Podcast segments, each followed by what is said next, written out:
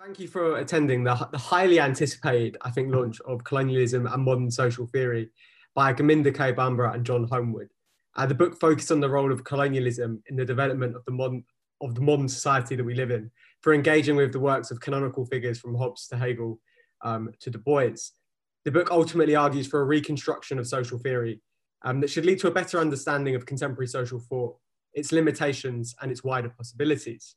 So, in this event, authors Gurminder and John will discuss their motivations behind writing the book in dialogue with uh, Dr. Su-ming Khoo and Professor Michaela Benson, who I'm sure will have some, some critical questions uh, to ask of the authors. Um, so to introduce the authors, uh, before I introduce kind of the format and then we get started, Gurminder K. Bhambra is a professor of post-colonial and decolonial studies at the University of Sussex, a trustee at the Sociological Review Foundation, and a fellow of the British Academy. She's the co-editor of Discover Society, an online social research magazine, and editor of Global Social Theory. She's author of the prize-winning Rethinking Modernity, Post-Colonialism and the Social Sociological Imagination, and Connected Sociologies, She's also the co-editor of Decolonizing University, and most importantly, the project director of the Connected Sociologies Curriculum Project. John Holmwood is Emeritus Professor of Sociology at the University of Nottingham. He's an expert wit- he was an expert witness sorry, for the defence in the misconduct cases brought against senior teachers falsely accused of a plot to Islamicize schools in Birmingham. Together with Teresa O'Toole, he is the author of Countering Extremism Birmingham Schools, The Truth About the Birmingham Trojan Horse Affair. And discussants uh, Professor Michaela Benson is a sociologist with expertise in migration, citizenship, and identity. In particular, her research focuses on Britishness and belonging among Britain's immigrants and overseas citizens at moments of major political transformation, including Brexit and decolonisation. Her current position as Professor of Public Sociology at Lancaster University builds on nearly 20 years of teaching in universities around the UK and her service since 2016 as the editor-in-chief of the Sociological Review. She's published several academic monographs, including The British in Rural France by Manchester University Press, Lifestyle Migration and Colonial Traces in Malaysia and Panama, co-authored with Karen O'Reilly for Palgrave, and numerous other journals. Dr. Su-ming, who is a senior lecturer in, post, in political science and sociology, and leads the environment, development, and sustainability and social in, impact, sorry, socioeconomic impact research clusters at NUI uh, Galway. She researches and teaches on human rights, human development, public goods, development alternatives, decoloniality, global activism, and higher education.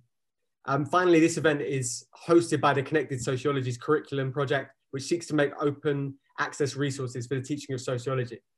The Connected Sociologies Curriculum Project is funded by the Sociological Review Foundation, who are also co-hosting this event with us. So the structure of today, um, John and Gurminder are going to kind of set out why they wrote the book. Um, and then Sue and Michaela are gonna kind of comment and have some questions, and then we'll kind of open it up to questions um, from you in the audience if we have time. Um, so John, I'm gonna hand it over to you when you're ready. Okay, well, thanks uh, very much. And first, uh, Gurminder and I would like to thank everyone for coming to this Zoom book launch event for colonialism and modern social theory. It's gratifying to have so many people here and possibly fortunate that it's not in person because it would be a very heavy drinks bill indeed. We're also particularly pleased too that Su-ming Khoo and Michaela Benson are joining us to discuss the issues of colonialism and sociological theory. I'm going to say a few words about uh, our purposes in writing the book before Gurminder summarizes some of our conclusions about their implications. And uh, people as, uh, who've had as long a career in uh, sociology as I have will recognize that our title deliberately evokes Anthony Giddens's Capitalism and Modern Social Theory, which was published exactly 50 years ago. It helped to inaugurate a way of discussing issues of contemporary sociology through a reflection on the classics of the discipline, in his case, Marx, Weber, and Durkheim. Of course, that canon has since been contested, including its Eurocentric character. It's been added to, but the idea of a canon remains remarkably stable, and nearly all of its iterations, Marx, Weber, and Durkheim, continue to figure.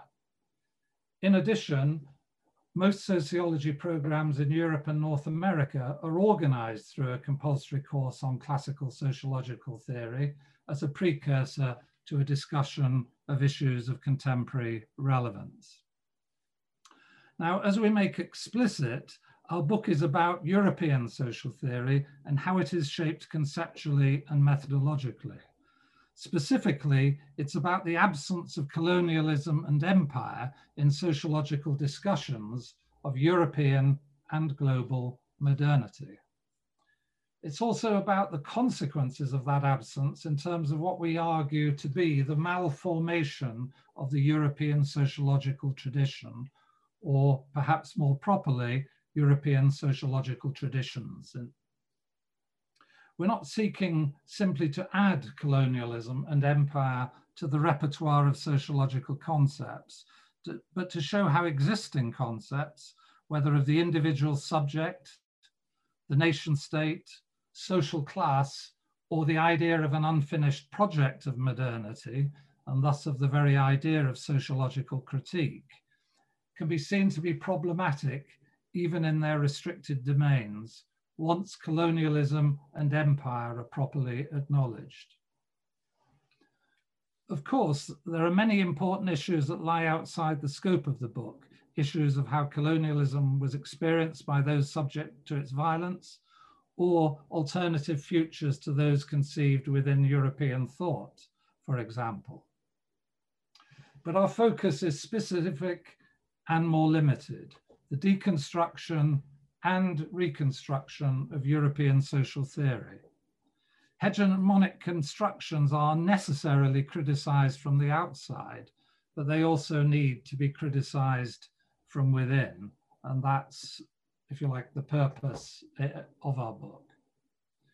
And what surprised us when we began to write the book was that in the 50 years since Giddens wrote, and notwithstanding multiple other presentations of the classics, there has been no book that systematically applied the classics to the issues of colonialism and empire that formed the context of the development of European social theory. And here we confronted another surprise. Colonialism and empire have been absent from nearly all secondary treatments of the canon, and have remained so until very recently. But they were not absent from the writers we discuss, even if they were not central to their concerns.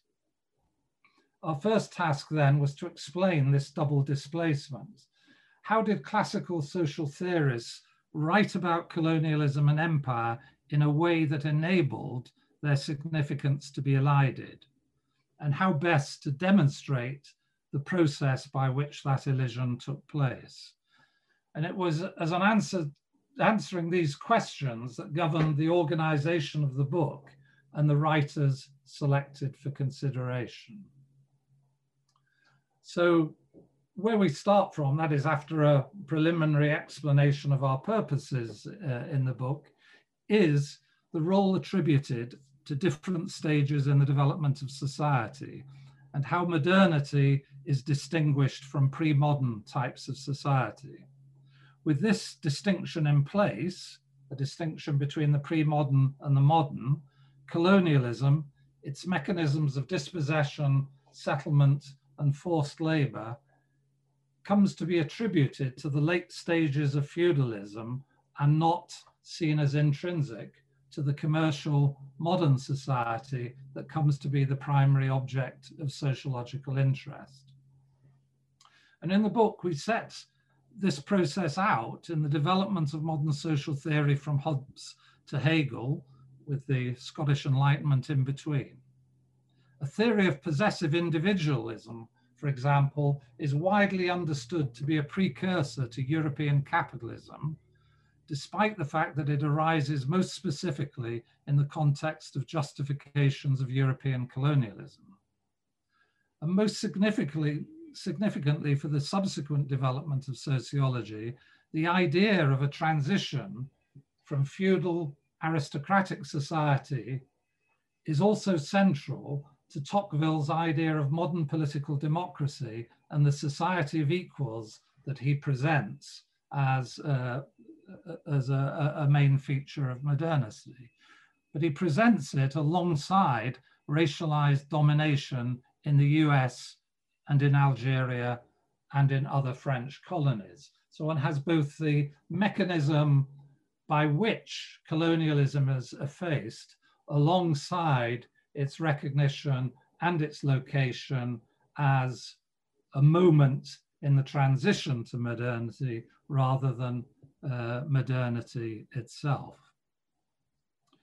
And in this process, this is one of the ways in which the fact that modern European nation states are simultaneously imperial states, or at least as they develop, they become imperial states, is taken as given and not connected to the colonial ventures that preceded their consolidation as empires. The nation state and its forms of political legitimation, for example, are the focus and legacy of Weber's work while Durkheim discusses questions of so social integration and human values separately from empire. And this is so despite the fact that this, uh, when Weber and Durkheim are writing, this is at the height of empire and at the moment before the conflagration of uh, imperial powers in the First World War. Marx, of course, does discuss imperialism, but he discusses it as brought into being by the logic of the development of capitalism. And this too separates colonialism from imperialism, and we suggest in, involves a failure to give a proper understanding of how colonialism structures capitalism. It's as if capitalism brings imperialism in its wake rather than colonialism determining the future and the social structures of capitalism itself. And what we want to do in suggesting in the book and through the figure of Du Bois, that we think uh, is in some ways continuous with this classical tradition at the same time as breaking with it, is presented in his writings in terms of the naturalization of colonialism and empire, which is evident in early aspects of Du Bois's thought. And we uh, discuss uh, Du Bois as beginning where Tocqueville leaves his account of the United States. That is, with the absence of democracy for two of what de Tocqueville calls the three races that inhabit the land.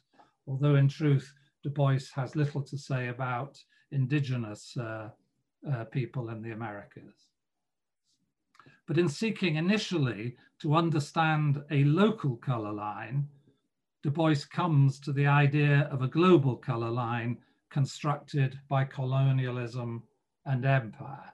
And so in this way, we suggest that Du Bois uh, should be thought of as properly part of the canon, but also we need to understand his role to be its disruptor. So unlike Michael Burawoy, say, in his recent talk at the uh, ISA uh, forum, we don't regard that Du Bois's place is secured by a convergence with Marx, but rather the opposite. His insights are, in fact, we argue, irreconcilable with those of Marx or other classical sociologists, and they mark the need for a reconstruction of sociological theory. And what I'll now do is pass over to Gurminder to say more about how we conceive that reconstruction.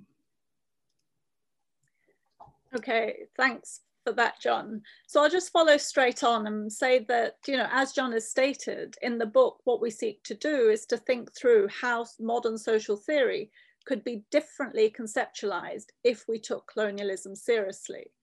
And so our focus on Tocqueville, Marx, Weber, Durkheim and Du Bois is less to do with them as individual scholars than thinking through what they have bequeathed to so sociology and the social sciences more generally. That is, it's on the way in which their work and commentaries on their work has come to establish the conceptual frameworks of social theory that determine the shape and possibilities of our disciplines. These frameworks, we suggest, have been established without taking colonialism seriously, and they've resulted in what we call in the conclusion, the fictions of social theory.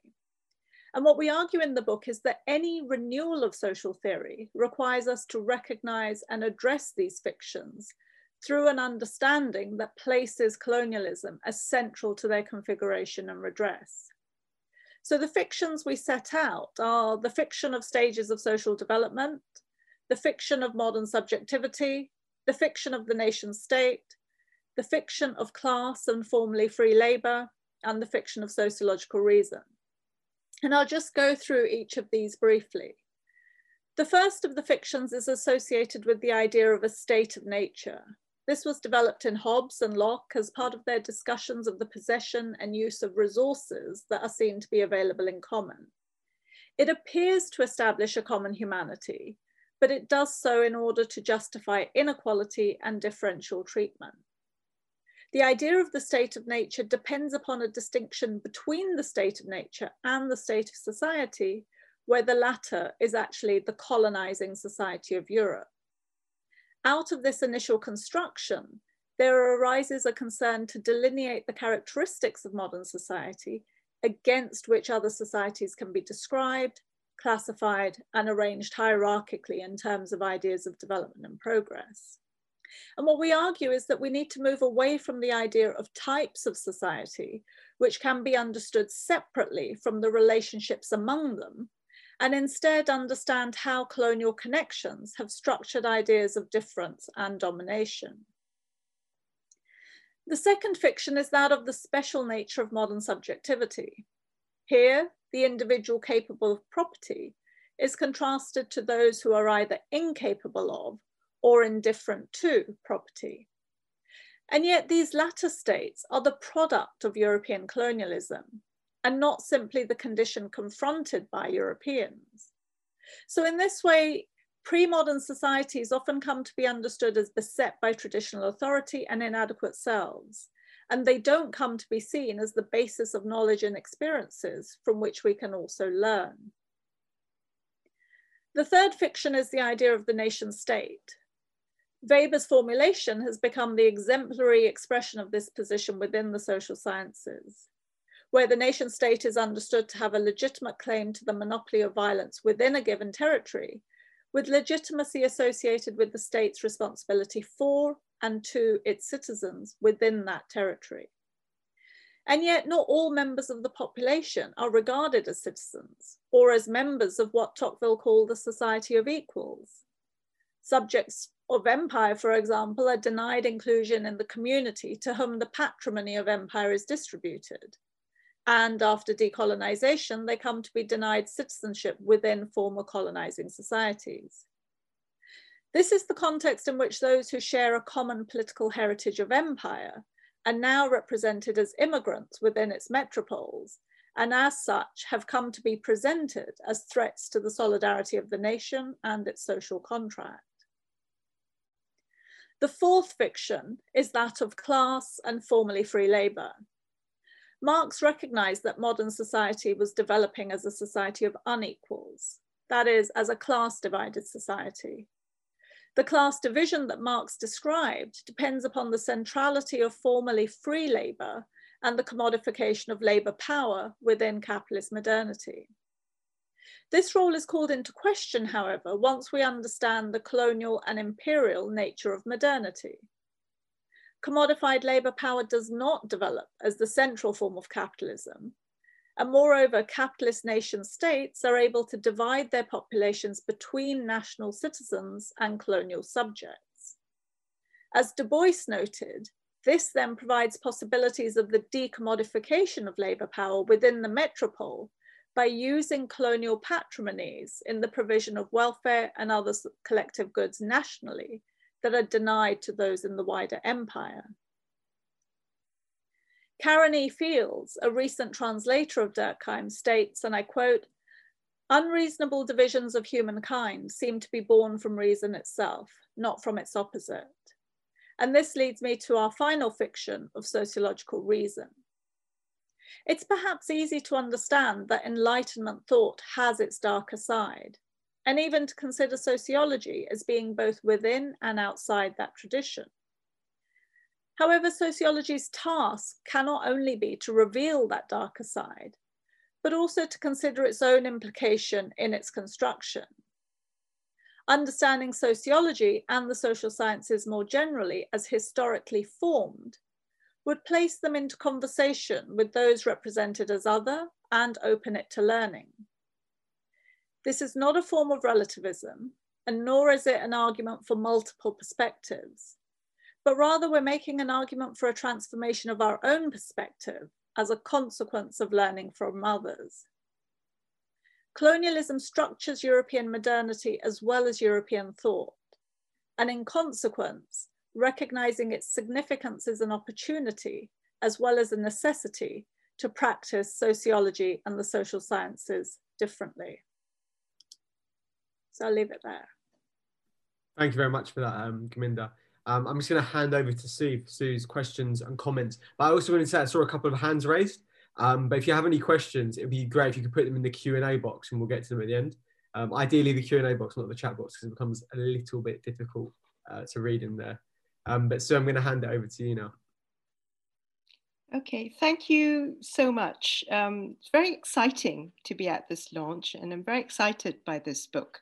So I really want to humbly thank John and Gurminder for uh, inviting me to read it and comment on it because it's um, it's an incredible resource which I am immediately going to adopt for my course in social theory.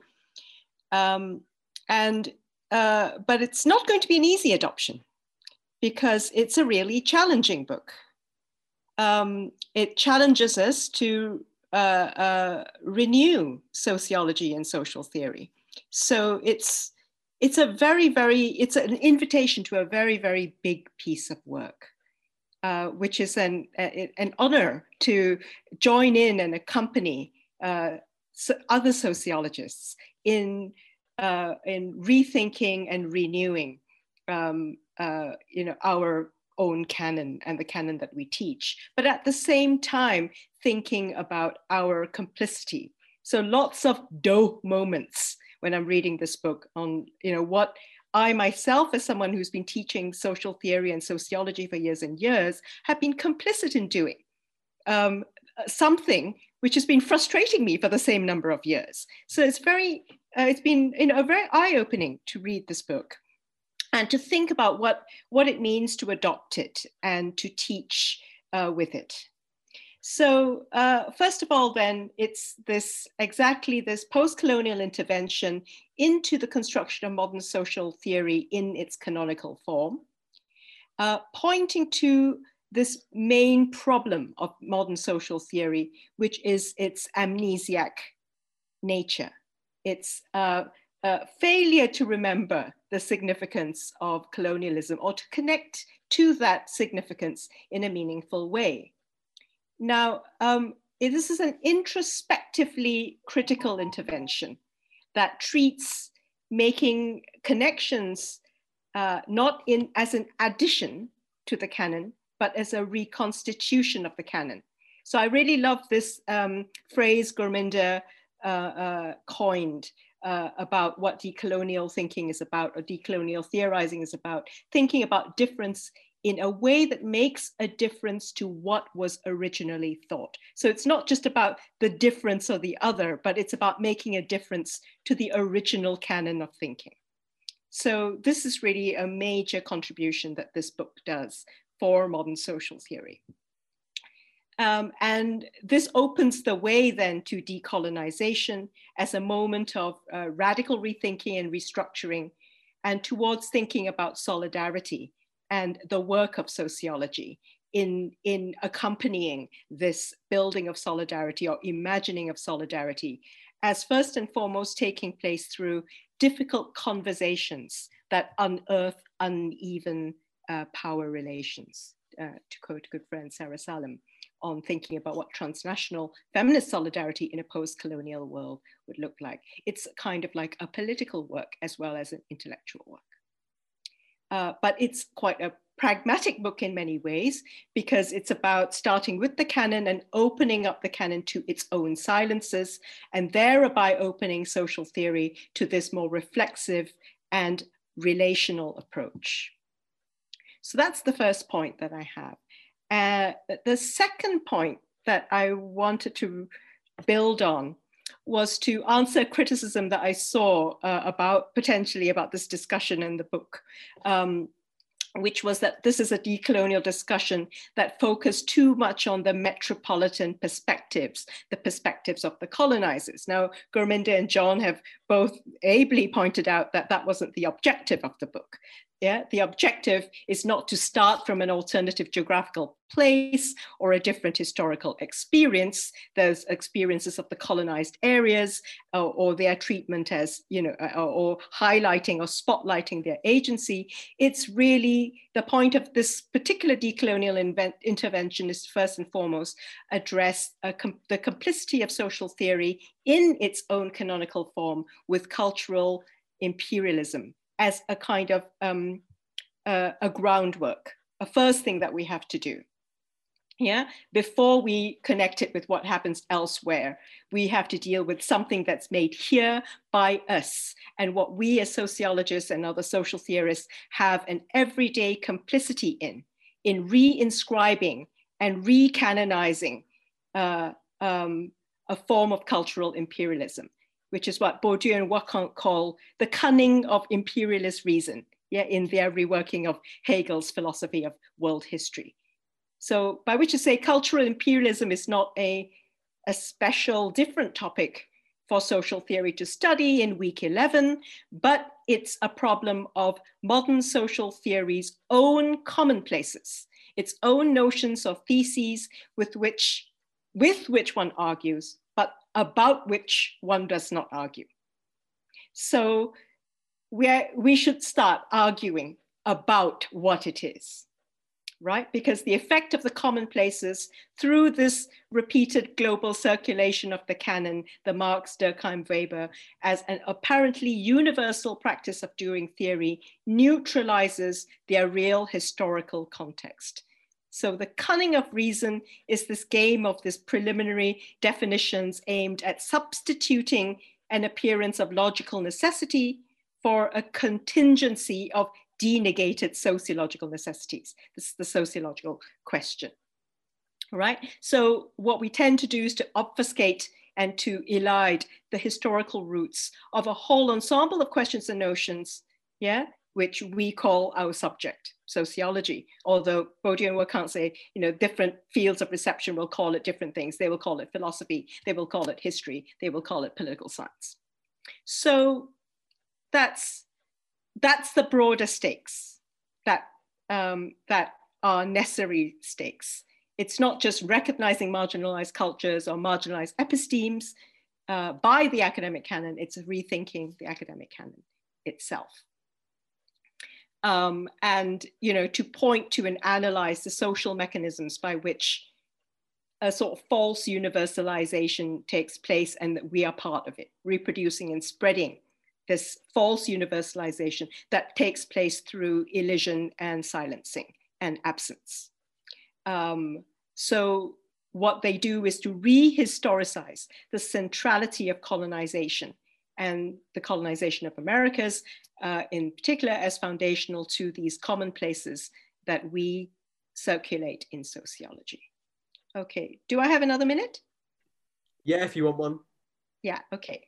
So yeah, I just want to reflect on why this makes a difference to me personally, as someone who really struggles with teaching social theory, though I really love it as well, um, is uh, reflecting on you know having taught sociology and social theory for 20 over years, um, how reading the different chapters in this book have helped me to overcome a feeling of being very stupid when I'm trying to teach this stuff. And um, when I tried to teach this canon of social theory, the Marx, Durkheim, Weber, to which uh, Gurminder and John have added uh, de Tocqueville and Du Bois, uh, as well as the prequel of Hobbes, Locke, and Hegel, um, is that the whole reasoning itself is trickily non-straightforward.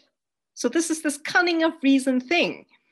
Um, and I realized as I was reading the chapters that, you know, this background of colonialism is the story about reason in the context of dispossession that begins with this rise of capitalism in Europe, it's spread elsewhere through colonialism, imperialism, and the origin of double standards and an enfolded and self-contradicting logic that make theory not straightforward and theorizing much more like cunning than like reason, and therefore really hard to teach in a good faith way.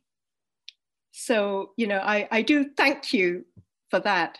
And I also look forward to having further conversations about the further ideas of double standards and unfoldings, because I think that the color line and the global color line, national and global, is, is very important and central to understanding the coloniality of thought. But also there's a gender line and a nature line, which uh, you know are further possibilities for us to think about. So thanks so much.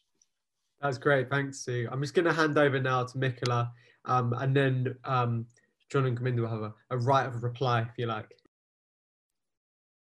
Okay, um, nice to see you all, everybody, and thank you very much, Gurminder and John, for inviting me to comment on the book and and to read the book, um, as well as to Sue for those uh, those fantastic comments. Um, what I really liked about the book, um, there were so many things to kind of take away from it. I mean, it's very well written, but I also really like the way that the book shifts to looking at the deconstruction of European social theory by focusing on how colonialism um, kind of was a was eluded by uh, by this project of constructing modern social theory. Um, and I do also think what's really important about this book, and I know that John and Gurminder have emphasized it, and so has Sue, is that it offers a way of thinking about how we might reconstruct modern social theory to actually engage with the colonialism that was central to the production of modern societies. So I can see how this critique, while uncomfortable and quite unsettling, probably not only to students and teachers, but also to the broader sociological community, I can see how this could be and should be integrated into how modern social theory is taught as a way of offering to students another way into thinking about the limits of canonical thinking and the exclusions that this reproduces.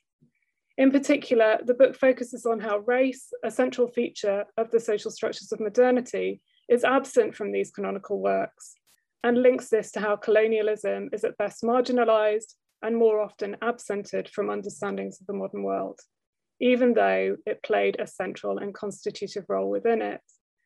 So we get a very, very clear picture through the pages of the book about how modern social theory really is deeply entangled with colonialism, while at the same time being complicit in absenting it. Um, and I think, I, I, mean, I really, when I was reading the book, I was thinking back to my own undergraduate training in modern social theory and the kind of dryness of those texts on Marx, Durkheim, and Weber um, and you know, knowing that these were compulsory, but never really quite um, being shown why why those even mattered actually. And I think that that's a kind of an important point to take away. So I think that actually the kind of the playful, I'm going to call it a playful structure of the book, which does take those predominantly dead white men um, uh, as its kind of central focus, really does lend itself well to becoming compulsory text on many of those courses. But I want to emphasize here that the argument at the core of this that Sue's already described as being, you know, quite challenging um, is so much more than add colonialism and stir, which I think, you know, um, is, is, is, would be a real disservice to the book if people were to walk away from today thinking that that was what the book is. The book is actually a close reading of the like it or not canonical male thinkers in, model, in modern social theory and how they have been taken up uh, within the discipline, within sociology, I think predominantly, which draws out how colonialism is absent, misrepresented, and the moments when it is acknowledged in those works, but but perhaps not as fully as it needs to be. To me, what also really stood out is the way in which these thinkers have been taken up and the continuing omission of colonialism in these interpretations. So our own complicity as a body of scholars in reproducing exactly that absenting of colonialism. The strength of the book lies in showing why this matters for how we think about modern society and how this reframes questions of social justice and inequalities. This means taking seriously the colonial histories that have more often been overlooked in trying to make sense of contemporary social problems. So it really lays bare why this reconstruction matters at this point in time. But beyond a teaching text, I think that this book really throws down a gauntlet to sociology today. And in turning to this, I actually want to reflect on the trajectory of the work that led to this book both through um, both authors' bodies of published works, but also through the public sociology initiatives that they've been involved in. Among them, Global Social Theory, Decolonizing the University, Discover Society, and Connected Sociologies. I actually think it's important to read the book in the context of those broader projects. So it's not, it doesn't emerge in isolation. All of these initiatives encourage us to think otherwise, drawing on other thinkers other knowledge, but also thinking about the contextual production of theories and concepts we work with, not with the aim of displacing them, but recognizing their limits and how they might be connected with other histories, theories, and knowledges to shape the sociological imagination differently. I would characterize this approach in terms of opening up the sociological imagination. This requires agility and curiosity, but it also means allowing ourselves and our knowledge to be unsettled and to work reflexively with this. But importantly, these public sociology initiatives were envisaged as collaborative and collective projects of communicating a different sociology, a sociology otherwise. And while Gurminder and John have been instrumental in putting in place the building blocks and curating the content, they have also opened up these projects to a community of scholars in ways which should inspire us all. So back to the book. In many ways, I see this new book as part of this broader project. It's just one piece of a bigger jigsaw, and there's a lot to be gained from thinking about this within that context. It offers a starting point for thinking differently. The challenges for us lie in how we take this up in our own practices and projects. In other words, this too lays the foundations for a new way of thinking about, working with, teaching and practicing modern social theory. And it offers prospects for thinking about how the canonical thinking, so taken for granted, might be repositioned in a decolonized global field of social theory. And it's to this broader project that I now turn. In particular, I think for me, one of the kind of outstanding contributions to the book, which actually is a theme that that has has has come through quite a lot of the work that John and Gurminder have produced over the last few years, is this understanding of methodological nationalism. And I think that that phrase has become banal in sociology, but through the work presented in the book and elsewhere, it's taken on a new life. I think that while it's been a phrase that grew out of the desire of scholars, not only in sociology, but across the social sciences, to remind us that the nation should not be the only unit of analysis, the global and the transnational were equally social spheres that needed attending to in our analyses. What the presentation of methodological nationalism in this book does is to introduce the longer histories of how the exclusion of these relationships and ties that stretch beyond nations had become intrinsic to understandings. And in particular, how colonialism was inherent to the emergence of the modern nation state and the modern social theory that emerged to make sense of consequently nationally delimited societies. So this critical reconceptualization of methodological nationalism is an important contribution to calls more generally for new approaches to making sense of global inequalities that shift beyond their presentist and ahistorical frame. Um, and I would argue that you know the the, the kind of the um, the mainstream of global inequalities still is very much caught in this frame where actually you know they don't take seriously those histories um, to the point where, where, where they produce very limited understandings of those inequalities and indeed the solutions that might be presented in order to address them. I think that what's really crucial here is that this framing of methodological nationalism forces us to think not only about the theories that we use, but to question the conceptual underpinnings of our work. And this is where I see the challenge that is being presented to us as sociologists. No matter what stage we're at in our careers, whether we're established or new scholars coming into that, we should all be asking those questions of ourselves. Now, to conclude, no book can do everything, but this one offers a significant contribution that should cause established and new scholars alike to sit up and take notice. There are other questions that we might want to ask about what reinstating colonialism as central to the construction of the modern world might open up. For example, and I know that Sue's already mentioned this, the absence of the discussion of gender in these canonical texts. But to me, where the promise for this book lies as is as a building block, an invitation for a wider conversation about how we might approach our fields of research, the concepts we use, and the concepts we use differently with a clear agenda for making clear why this matters and how it changes understandings.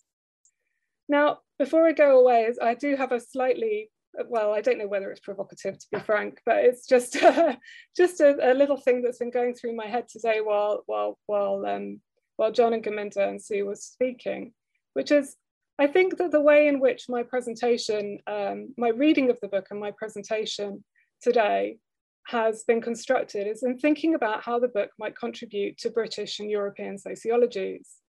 But I did find myself, as someone originally trained in social anthropology, asking the question about how this might resonate in other disciplines within the social sciences who have similar canons, but not exactly identical canons to sociology. So how then might it converge and diverge uh, with their histories of knowledge production? Thank you. Thank you very much for that, um, Michaela and um, Sue as well. So, yeah, John and uh, Gurminder, um, I guess it's your chance to reply to some of these uh, comments, provocations, and uh, sort of questions.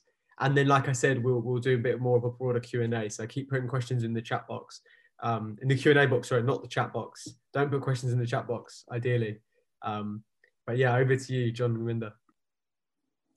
Uh, well, should I, I begin because I was um, just attracted by one thing that uh, Michaela said, and also I think uh, assuming it, it, implied the same, and that is uh, the book can, in some ways, be thought of as breathing life into dead white men, and I take that quite serious because the idea was to try not to simply criticize the writers we're looking at, but to make them interesting and significant, even in the process of uh, criticizing them. And I've seen in the, the Q&A, uh, Jose Manuel uh, Barreto has said, well, isn't this a Eurocentric, um, uh, isn't this an exercise in Eurocentrism? And I think both Gurminder and I see Eurocentrism not as a question of who is speaking, or even the place of speaking, although these are really important uh, issues to consider, but a particular monological form of speaking. That is a way of speaking that is not open to learning. And for us, the process of being open to learning requires self understanding. And so part of the problem is that if we think of European social thought in universalistic terms and we wish to deconstruct it, then we have to, in a sense, open up a space of self understanding to create that possibility of uh, looking outwards and learning from others. And in a way, that's to recognize different places from which people are speaking and to remove or seek to remove some of the asymmetries of in the construction of knowledge.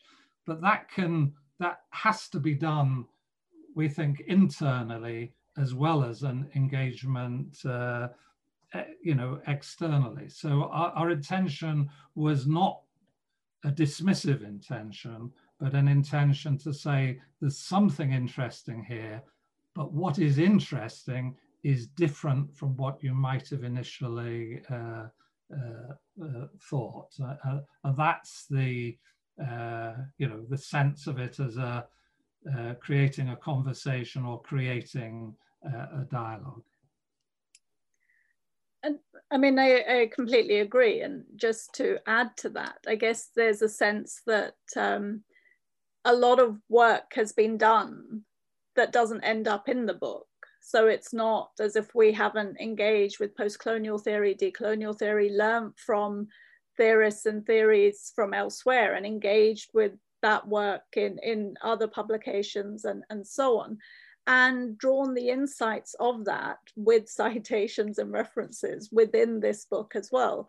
And what the focus of this book is, is to look at the conceptual architecture that the focus on these scholars has established within the social sciences. And I think within the social sciences generally, because the idea of modernity, for example, fundamentally structures the way in which the social science disciplines orient themselves in very specific sorts of ways, whether they're about the pre-modern, such as anthropology, or the modern, such as sociology, law, you know, and so there's a way in which the, the, the concepts that have been established through the accumulated knowledge that has been generated around the work of these particular thinkers has come to establish a sort of common sense understanding of disciplines.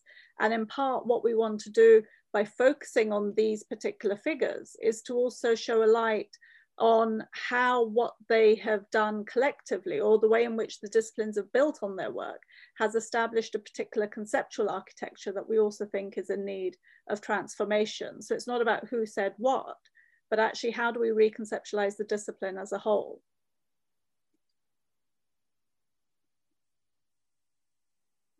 So I don't know if you want to take some questions, Amit, or...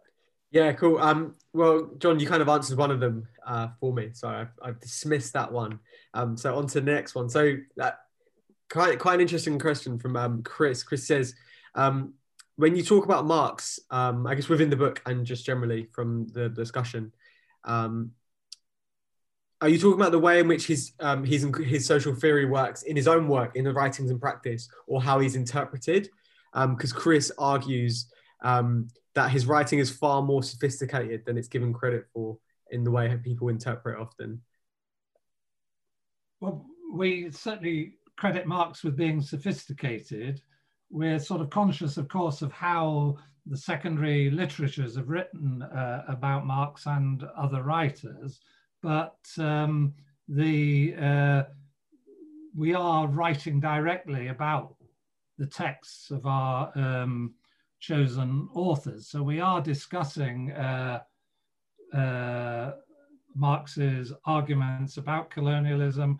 We have discussion about his uh, arguments about slavery and uh, uh, the transformation of plantation economy. So these are, uh, you know, crucial issues addressed within Marx, and still we're arguing that what is taken conceptually from Marx is the figure of the capital labor relation and particularly understood through the commodification of labor power.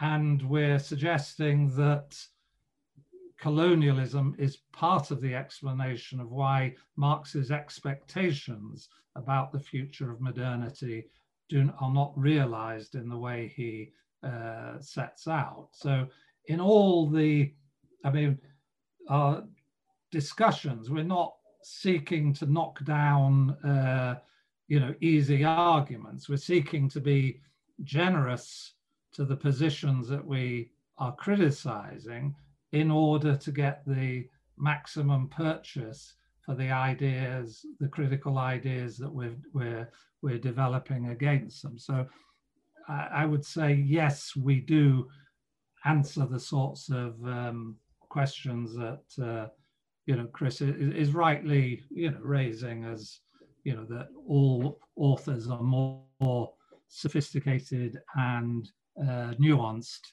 than they appear within secondary uh, literatures. And I guess just to add, I mean, it is this aspect of what difference does locating these authors in an understanding of the colonial histories that were present at the time, what difference does that make to the way in which we read them? So it's to sort of look at both what it is that they have said about colonialism, because some of them have spoken about it, but the secondary literature often doesn't pick up what it is that those authors have said. But also, if we were to locate these authors within the times in which they were living and think both about what they did talk about and what they didn't talk about, and how what they didn't talk about was also significant to the theories that they come to develop, then how could that enable us to rethink what it is that they're saying in terms of those sorts of acknowledgements and silences? And so, in that sense, it's very much a conversation with these thinkers and a location of them within those histories to try and see what what needs to be done differently as a consequence of this. Okay, great. Um, Michaela or Sue, did you have anything to say on that? Or all, good? Okay, great. Um, another question, which I think, to be honest, is probably open to, to you all, um, which I think is quite interesting, is is it possible to define the disciplinary project of sociology without mentioning the concept of the modern modernity and modernism, or are these things kind of inherently intertwined?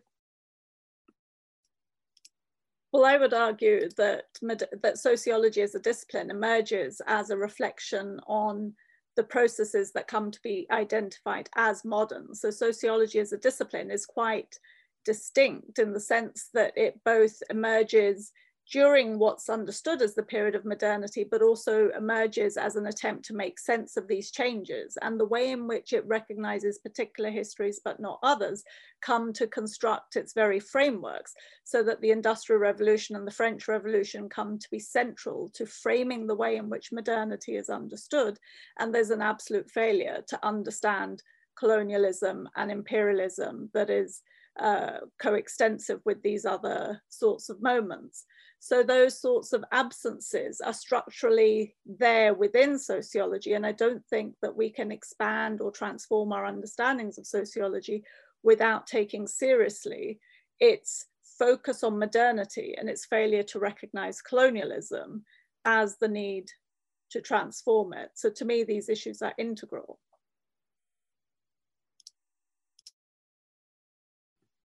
Great. Um, I'm assuming no one else wants to come in. Or John, are you ready? Are you going to jump in on it? Well, uh, just jump in and say that you know the you know ideally one reads things with a wish to find things that are unexpected in them. So one of the pleasures of writing about Durkheim was to discover that Durkheim was less of a modernist than is previously represented, and that it's a misrepresentation to think of his uh, shift, for, you know, the ideas of mechanical and organic uh, solidarity in stadial terms. So that in that sense, uh, if we're going to use the language of modernity, non-modernity, that Durkheim is arguing that non-modern forms are integral to what we understand as modernity. And indeed, Karen E. Fields, who you know is a you know a you know a superb commentator on Durkheim, and uh, also has imagined um, a conversation between Du Bois and Durkheim. That if you think that uh, Locke in the beginning of modern social theory is in the beginning everywhere uh, was America, that Durkheim, uh, Karen Field suggests, has a, a, different kind of take. In the end, we are all Australian. That is what he finds in his uh, studies of elementary forms of religious life is something common to all life in common. And so there are, surprise, you know, I think the, the important thing to stress there are surprises. And if you wish to disrupt ways in which we understand things, one has to approach things with the capacity to be surprised that uh, the concepts of modernity or the idea of modernity is not so firmly fixed, even in the white writers that people think of as most encapsulating the idea of modernity for modern social theory, as with uh, uh, Durkheim on uh, solidarity. Brilliant, um, thank you for that. So, oh, yeah, Sue, sorry. Can I just add a little thought really about the centrality of modernity as a kind of really tricky problem? Because it, it is so, it's, it really structures our thought that we have a structure of expectation that the present is in some way radically different from the past when uh, it hasn't really made a break from it. So uh, it's a kind, the very concept of modernity negates the past, but yet, you know, doesn't get away from it, really. Um, so it's something that, you know, we can never not in sociology have to somehow deal with this concept since the concept has happened and we can't make it go away because it really structures you know our expectations about you know what is reality what is history where do we come from where are we going to and then this idea of a radical negation and and and you know the present being somehow different from the past that structure of expectation which is mired in this stadial theory and these other fictions which go along with it as well. So um, yeah, I, I don't really have a very useful point to make about it, but I, um, yeah, I felt like I had to make a point. no, no worries all. thank you for that. Um, so we've got another question, um, which is, and this was touched upon um, by both Sue and Michaela in the discussion. Um, and it says that um, Gurminder's presentation on the five fictions uh, didn't uh, mention um, gender in relation to the classical sociological canon or modernity. And I quickly then want to transition into a shameless plug for the Connected Sociologies curriculum project. Um, in our Making of the Modern World unit, we have two sessions, not one, but two sessions on uh, gender and modernity, which you might want to check out. Um, but while you're checking that out, I'm going to pass over to Gurminder to respond to that question. I think John should respond to it in the interest of gender equity. Well, uh, of course, you know, gender is of fundamental Im importance, but uh, one can't deal with all, you know, topics at once. But I mean, one of the inspirations for the book and, you know, where we uh, begin is with feminist epistemology as uh, arguments about the deconstruction uh, of knowledge and the located character of knowledge. So sometimes, uh, you know, one, um, you know, and in particular, Lynn Hankinson Nelson's arguments about epistemological communities. So we're, you know, sensitive and conscious of those uh, issues, but there were, and there were, but there were specific arguments that we were addressing in terms of the con conceptual frameworks of sociology that colonialism and the absent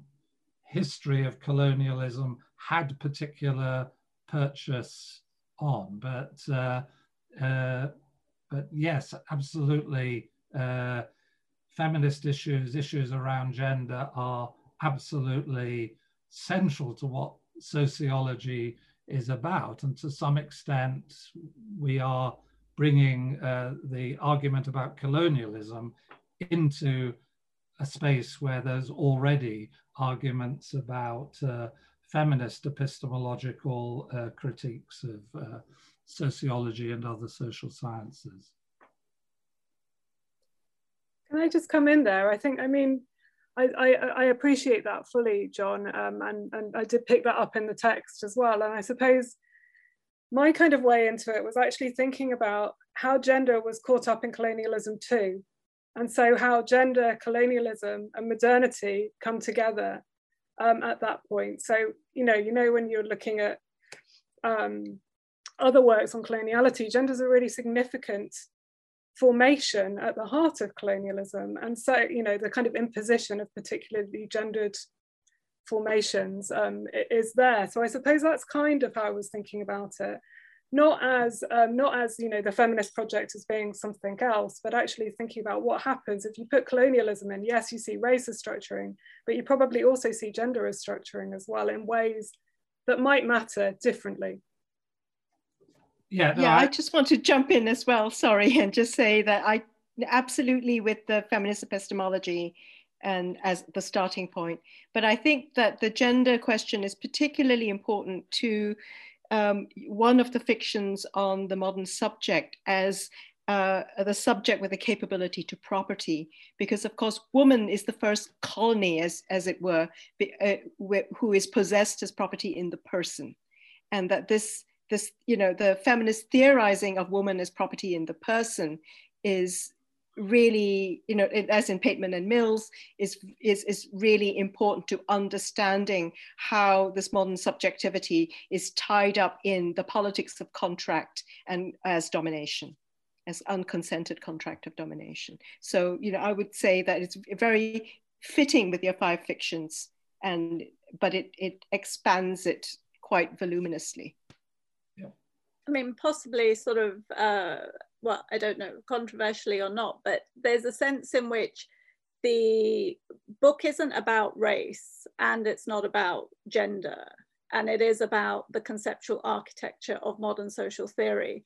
And I think colonialism as a particular sort of process obviously has an impact on the way in which people come to be racialized and racial inequality comes to be established. And it has implications for constructions of gender and understandings of identity in particular sorts of ways. And I think there's something else about colonialism as a particular sort of process, because I mean, just taking this example about women as owned, well, in the context of sort of social contract, that may be true, but they're not dehumanized in the way that populations come to be dehumanized through being taken into ownership collectively en masse and alienated by being transported across an ocean and forced to live in conditions of enslavement and coercion and forced labor and, and so on.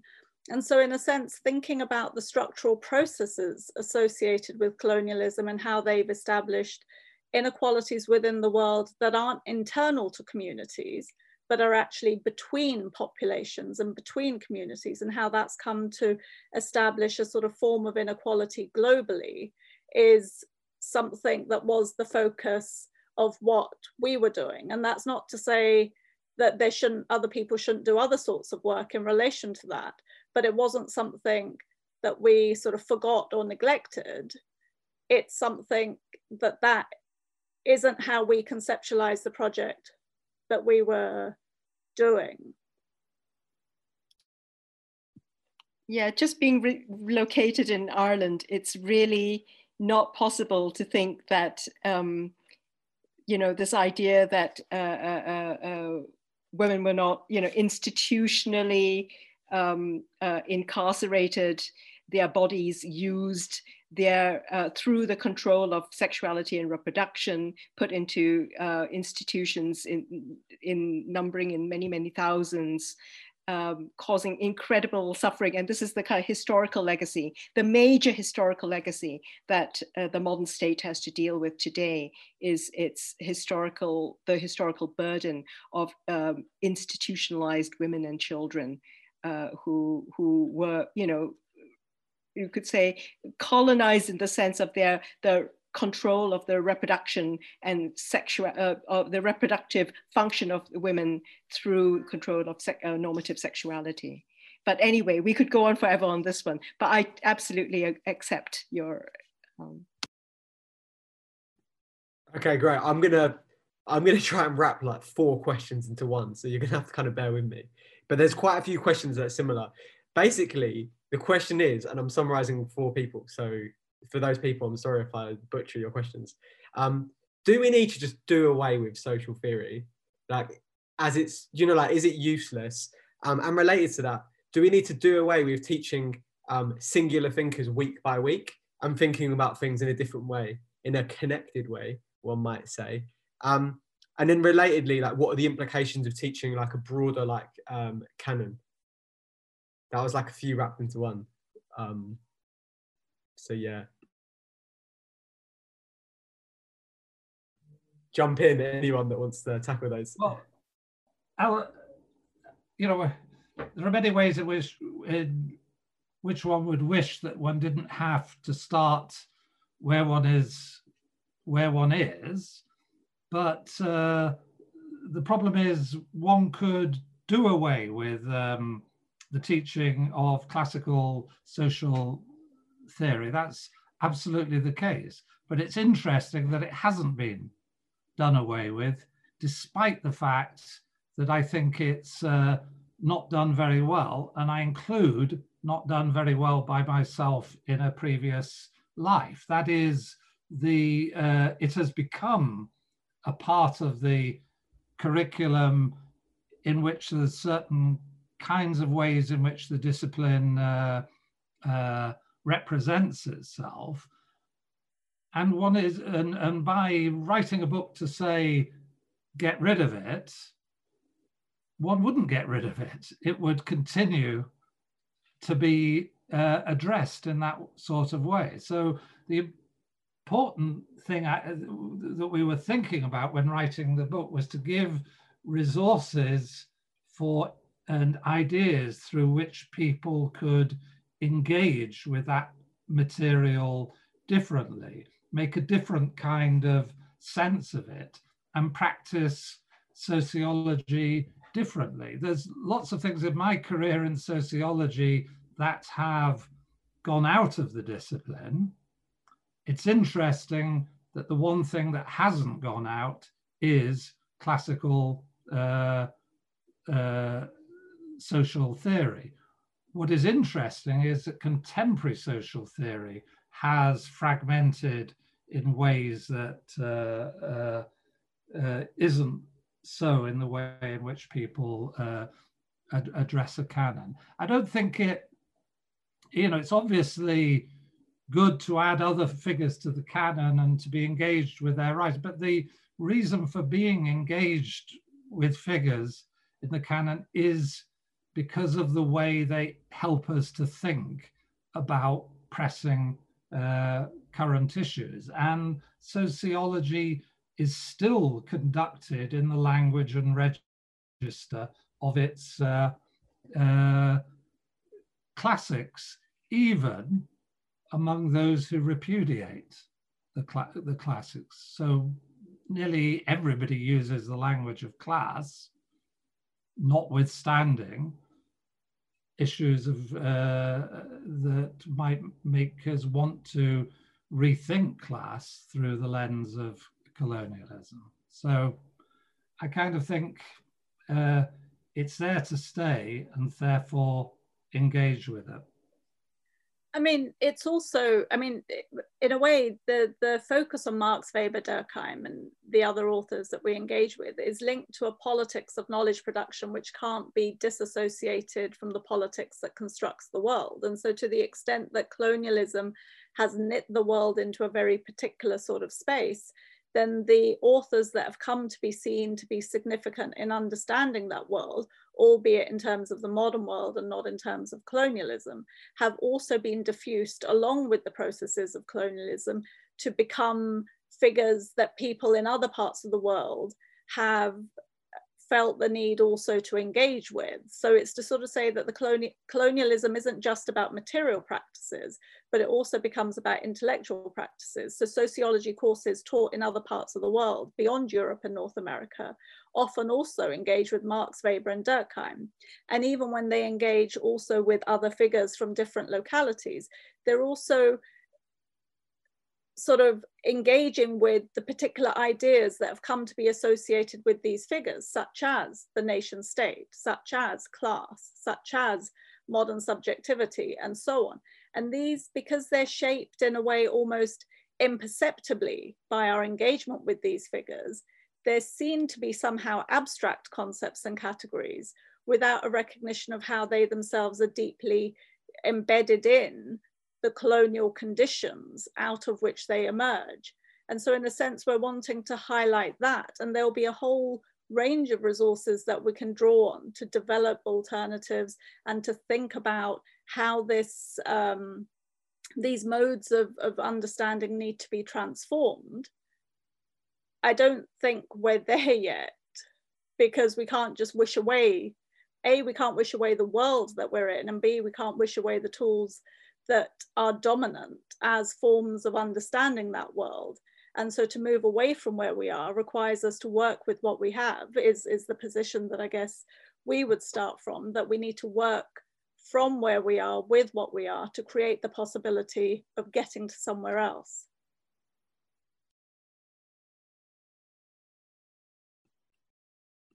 Yeah, that's great. Um, I'm going to move on then, just because we've got quite a lot of questions to try and uh, work our way through. Um, to come in, this one's this one's to you, but I think it could be could be broadened out if people want to um, answer. But how, how does the, the work kind of presented in the book um, dovetail with the project of decolonizing the university? Um, do you think that this broader canon must be introduced only in the university, or should it begin at school level? Um, Lastly, many former colonies such as India do not acknowledge the presence of colonial influences in their education, both at school and at university level. How could this rethinking of social theory be decentered from Britain and other European countries and brought to countries like India?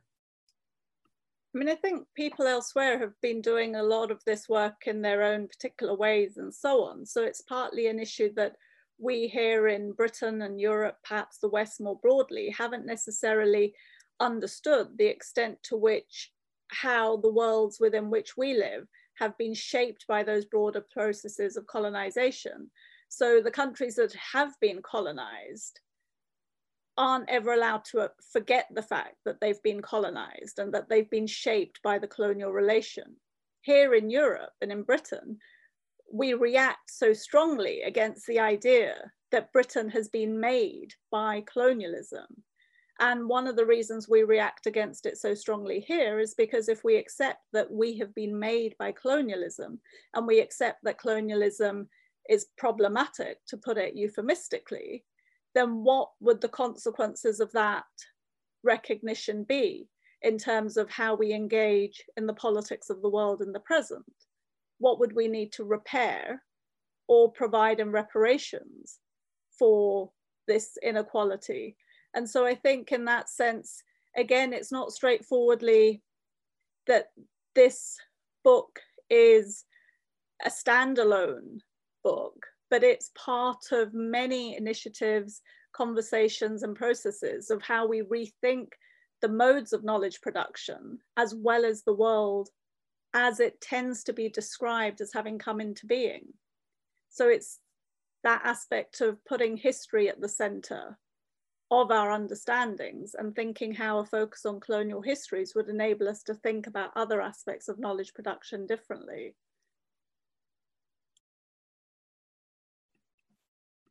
Yeah, I think that touches on a few of the questions. So thank you for that, Gurminder. Um, I've got another question um, from Chris about Marx. Um, are you treating Marx as a sociologist um, or Marx as a revolutionary thinker and activist? Um, if the former, I can understand why you see Du Bois but not Marx as disruptive of the canon. If the latter, I don't. Is basically the question. Um, well, it's. Uh, I mean, we see Marx as both, but we are discussing modern social theory. So discussing Marx in relation to modern social theory. If one takes the issue of what is the relationship between theory and practice, then our argument would be just as insofar as Marx's theory is problematic around the issue of colonialism, so a revolutionary practice that failed to be adequate to colonialism would also be deficient. So one can't separate out the uh, being uh, you know, to say that, while being a revolutionary is disruptive by definition if the revolution that one is engaged in is not the revolution that takes place. And that's part of the problem of addressing the relationship between Marx and his revolutionary politics and Marx and his social theory. So we are definitely focused on the social theory, but we don't think there's a solution by going to the politics because the social theory and the politics are connected. And in part, the problem lies in the heart of Marx's social theory and the way in which he organizes uh, politics in terms of assumptions about capitalist modernity and in effect the progress of a proletariat defined in Eurocentric uh, terms. That I think would be the uh, Yeah, thanks for that. Also, that gives that's a nice segue with the Eurocentrism into another two questions that I'm going to put together because there's a couple of questions basically thinking about different um, social theorists um, and some of the questions I guess raised in the book and in this discussion. And the first one is that um, Bryan Turner seems to deal with the Orientalist discourses, post-colonial issues that that uh, um, power and knowledge spectrum. Um, his studies overlap with Said's Orientalism and cultural imperialism could we see Turner as a significant and informed social theorist in regard with the decolonization of social theory?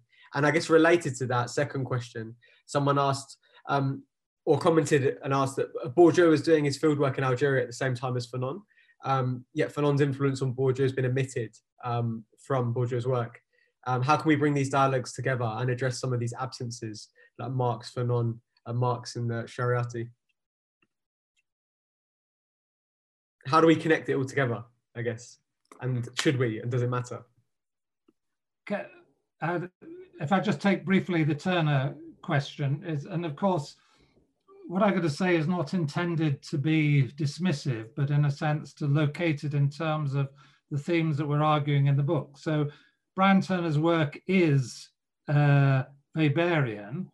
He is committed to a position represented as multiple modernities, which we argue separately is not uh, a, an adequate response to the issue of uh, issues of colonialism and so on. So by all means, and certainly read uh, Turner, I think it's also important to read people uh, not only for what they are, but for what they might be, and we think are not. So I think it would be interesting and significant to read him through a post colonial lens.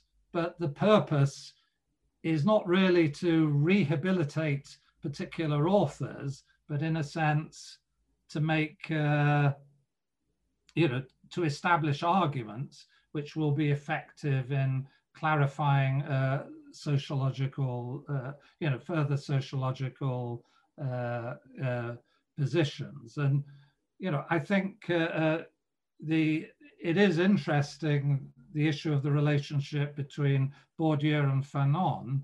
I think what it's an indication of is the relation of France and Algeria and the problem of the particular form of uh, French colonialism and the way in which settler colonialism was so close to Europe, and indeed within Europe, in the sense that uh, Algeria was integrated into the idea of the French polity, but integrated in a settler colonial uh, fashion. So I think that the issue of Fanon and Bourdieu speaks about how the boundaries of Europe are really problematic. And although we discuss uh, colonialism, modern colonialism, as in a sense empire at a distance, it is also empire at a distance which is very close and seeks to incorporate colonized and settled peoples within uh, the national polity. So I think there is a problem of France within our self understandings of Europe, which is a different problem to the problem of Britain within self understandings of Europe. Great, cheers for that, John. Um, I also think yeah, Bourdieu would say that he wasn't influenced by Fanon. I think because uh, to have a little bit of a beef um, on a minor scale, as these academics tend to do. Uh, much to do about nothing, I'm sure. Um, relatedly, I guess, um, what how would you contrast the circumstances with which um, this book was written and the context in which Giddens' book was written? Gurminder, if you'd like to come in on that, we, we've heard enough from John for now. Well, I mean, when Giddens's book came out, we hadn't yet joined the European Union. We've now left it. So there's a whole sort of 50 years of being part of a different sort of project. And it's sort of interesting to think about it in those terms in a way, because one of the arguments that, uh, you know, many of us have made and thought about is the way in which the fact of Britain entering the EEC in 1973 was one way of it refusing to have to deal with the processes of decolonization that were going on. And so shifting from empire and commonwealth and facing the loss of empire and moving into the EEC meant that Britain continued to have a role in the world in a way that didn't necessarily reflect what its status now was or then was as a consequence of having lost, lost its uh, territories elsewhere. Now at the point of leaving the European Union, there's a sense of you know, that within the initial discourses, there was all this stuff about, oh, well, we're just going to redo Empire 2.0 before they realized that Empire 2.0 might not be the best way to try and establish trade deals with these countries which were now independent. But it shows a sort of longevity of thought about Britain's place in the world, its relationship to other places, and how it's now having to face a very different sort of context where it's not part of the European Union and it doesn't have an empire or commonwealth in that in the way in which it imagined itself to have. And so it's this shift from or to this idea of being a small island. You know andrea levy has this uh, novel about Small Island uh, called Small Island, in which there's a sense that the small island could be the island in the Caribbean from which the protagonists come. But they soon come to realize that Britain has become the small island because Britain doesn't actually recognize that these people who've come from other parts of empire were nonetheless part of that particular polity. So perhaps it's a more stark worlds that we're facing or a, a, need to reflect on that history is starker now than it was because there was a sense in the 70s of still believing in the possibility of being something other than who we are. And now we can't quite maintain that fiction. I don't know, do you want to add anything to that, John?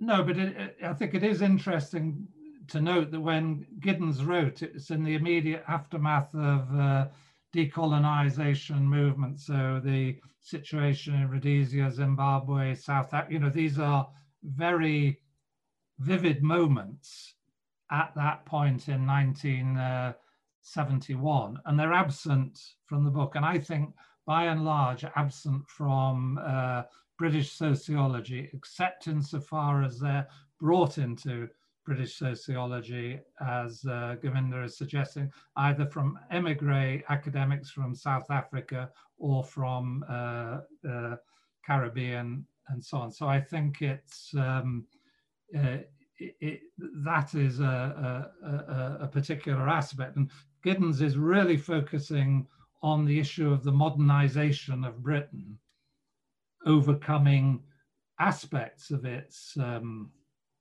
what one might call its uh, uh, unmodern past through social democracy and so on. So it's a it, it's a formative moment in in British sociology, and we can see now, as Gurminder was saying, that uh, the post-colonial and the decolonial context of, of Britain was central to it, and yet it bypassed uh, sociologists uh, formed within Britain as the narrow nation. Great, thanks for that, John. Um, I've got a question for you. Um, and someone said basically your point about the relative relevance of these discussions with other related social science disciplines, um, such as um, social anthropology, as you mentioned, development studies, geography, um, is an important one. So I guess the question is, could you say a little bit more about placing in time and space um, concepts like um, subsistence, indigenous livelihoods, and so on, and how they can be brought into like sort of teaching, um, teaching practices.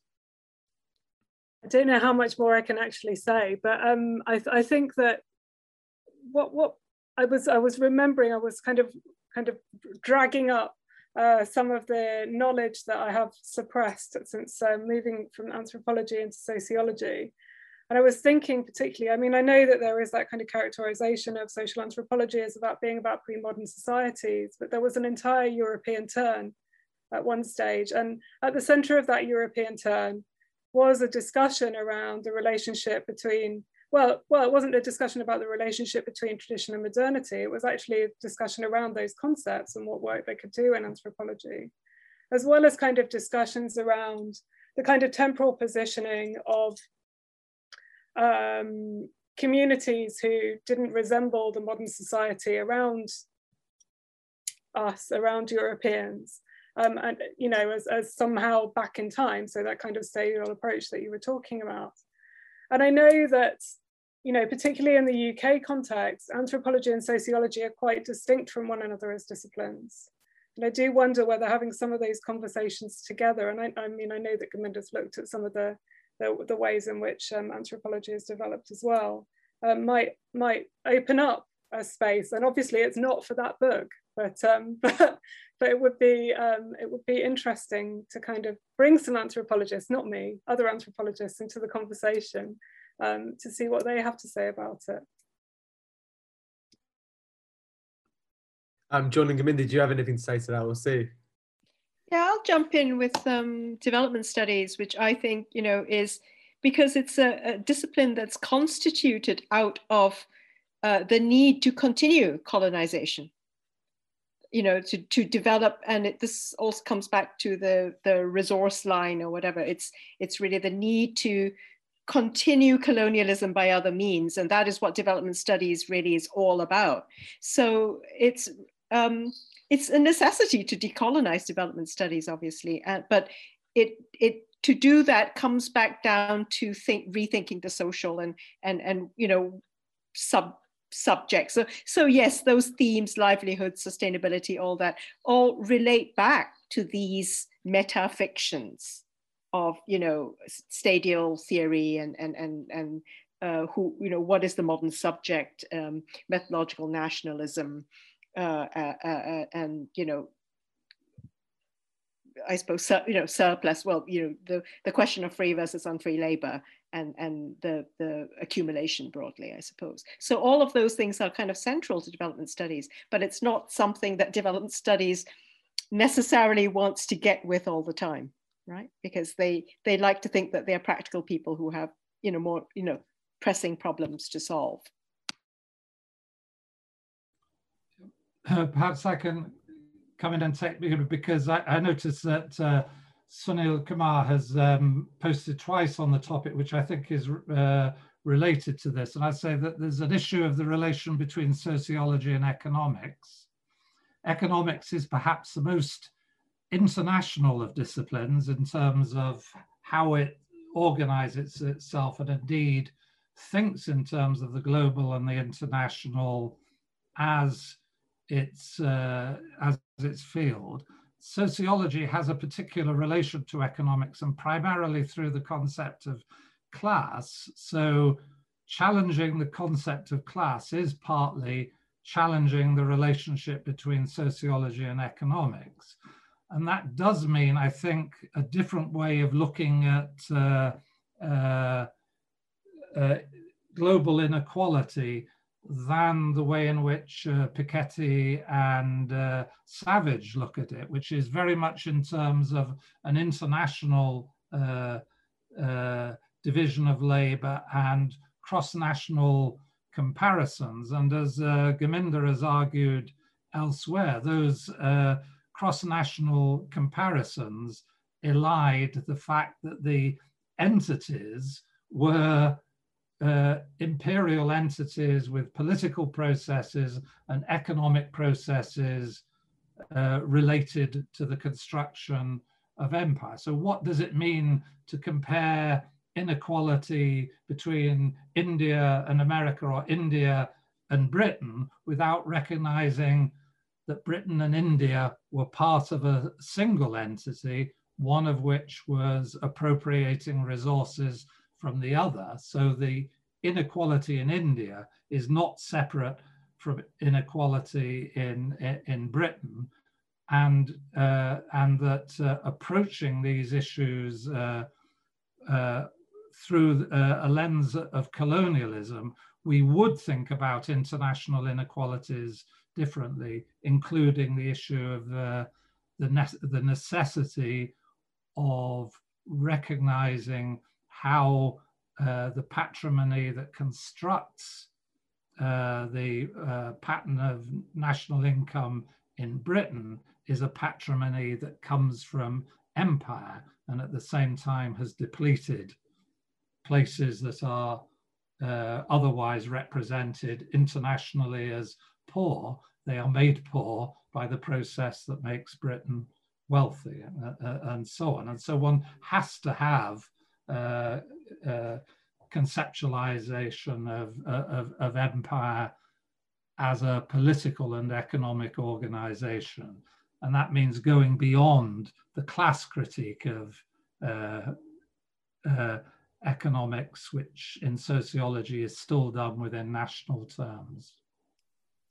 Just to add as one final thing in relation to that, in terms of how this politics is to be challenged, that is the politics that, that's associated with the standard understandings.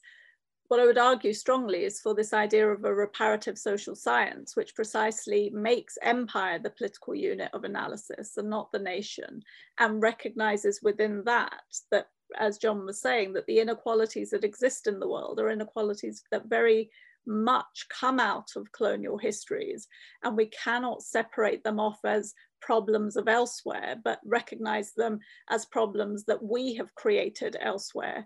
And then what would it mean for us to take responsibility for the creation of those problems and work through a more adequate lens of reparations as a way of drawing connections between different places and then think together about how these are to be addressed. And so there's a reparative social science linked to an idea of material reparations that I think is necessary to challenge both the inadequate forms of social science as well as the inadequate forms of politics that those social sciences are associated with. Okay, great. Thanks for that. Um, so you've got probably about 10 minutes left, so I'm going to do a quick fire round of questions.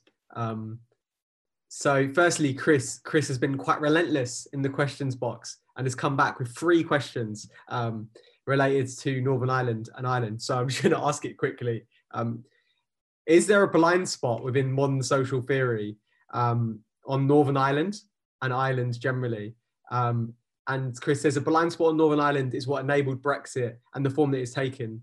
Does colonial, how does colonialism and modern social theory overcome or perpetuate this Northern Ireland um, blind spot? And then relatedly, um, just yeah, that's it basically. That's the question. Uh, well, it, it's a complicated answer. So I agree uh, thoroughly with you, Chris, that uh, there is a problem within Britain of how we understand our relationship to Ireland, including Northern Ireland. There's a failure to understand that as a complex colonial uh, relationship. I say a complex colonial relationship because, of course, there are different accounts within Ireland of the relationship between Ireland, the United Kingdom, and uh, uh, the issue of, uh, of Northern Ireland. Yes, uh, uh, Ireland was subject to colonial, to settler colonial practices, and indeed some of the most some of the forms of exemplary violence that were used within uh, uh, the maintenance of colonialism by the, the British uh, state were uh, you know, tested out or had their first outings uh, uh, within, within Ireland. And of course, there are also continuities in terms of political movements between Ireland and India at different stages in uh, terms of mutual recognition about famine and so on. So all of that is absolutely correct. Unfor uh, um, uh, unfortunately, from the point of view of colonialism and modern social theory, on one hand, we necessarily reproduce that because most of our theorists are not British theorists, it's European social uh, theorists. So there is the paradox of the character of social thought within England and the relationship of that to um, the British state more generally. And we try to deal with that in the context of Hobbes and Locke and uh, reference to Ireland, uh, also in terms of uh, uh Scottish Enlightenment and the construction of the uh, idea of uh, ideas of stadial theory within the, the Scottish Enlightenment. So what one could say is that the book is an invitation to apply the deconstruction of sociological thought in an Irish context in order to understand both Ireland and the United Kingdom differently. And yes, indeed, to understand Brexit as uh, currently uh, broken on the problem of the failure to understand Northern Ireland and its place within and out with Britain. Great, thanks for that. So next uh, quick fire question, uh, quite loaded question, I think. Can you give an example of one idea that Weber and Durkheim have that is fundamental to the future of sociology? I don't know. well, John will probably uh, be sympathetic to Durkheim, and I think Durkheim is quite uh, interesting in in you know sort of doing the reading again um, of these theorists and so on. Although Weber, I think, is probably responsible for most of what I would suggest is inadequate about the social sciences, and so the commitment to a Weberian analysis is what has been deeply problematic and not enabling the discipline to actually develop and transform itself because the key concept or the idea of ideal types has been one of the ways in which the discipline almost structurally prohibits the possibility of learning from others because if a challenge is made to something that's central within an understanding uh, that has been constructed as an ideal type, the response is, oh, well, you can go and construct your own other ideal type somewhere else. This has got nothing to do, your critique doesn't impinge upon what it is that I said because you're coming from a different context or this is a different thing. So there's almost an inbuilt refusal to learn within a Weberian sociology and that is antithetical to what we're putting, presenting as what is needed within the discipline. Mm -hmm can, I add Durkheim because it was a, a point that I mean it, it, it's there in the comment from Rose, but also uh, Shireen had asked the question about religion and secularism before. The interesting thing about Durkheim, I think, or what I find most uh, exciting in Durkheim is the way in which he understands secularism to be religious, and or that there is a religious element within uh, secularism. And in consequence, he opens up the space for thinking about the relationship between religion and uh, secularism, not as a relation between two forms of, uh, two different forms of thought, but as an interfaith dialogue. And I think if, um, uh, and in the current context of French politics, which has its direct analogy within British uh, politics in terms of Islamophobia and so on, the under, that, that way of thinking of uh, secularism uh, as not different from religion is, I think, a really urgent uh, need within European politics. Can I right. just jump in very yep. briefly? I know we're short on time, but uh, it just occurred to me that part of the, this discussion really about the kind of blind spots around religion and secularization and the importance of Durkheim. Um, you know, Durkheim's thought of as a kind of was Jew, now ecumenical, you know, religious civil religion thinker but he his thought is very central and very similar to Catholic social thought, which tries to bridge, tries to counter the threat of secularization by, by developing its own version of secularization, but Catholic. Um, and it, it's it, in general, I think in European modern social theory, it's a bit of a blind spot that we don't highlight that more because it's been extremely influential in determining, you know, like human rights and the definition of humanity and, and discussions about the modern subject. Absolutely. Great, thank you for that. Um, to be honest, there's just so many questions. I'm just going to read like a few of them out and then say we don't have time to answer them.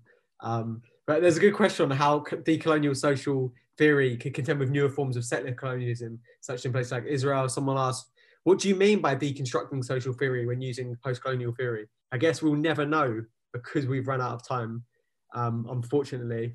So I'm going to put some links into the box for everyone to check out. Obviously, um, order your copy of the book if you haven't already.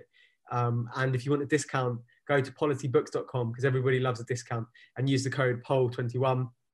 Once again, this event will be shared on the Connected Sociologies YouTube channel. So subscribe um, to the YouTube channel and watch all the videos and like them all as well while you're there.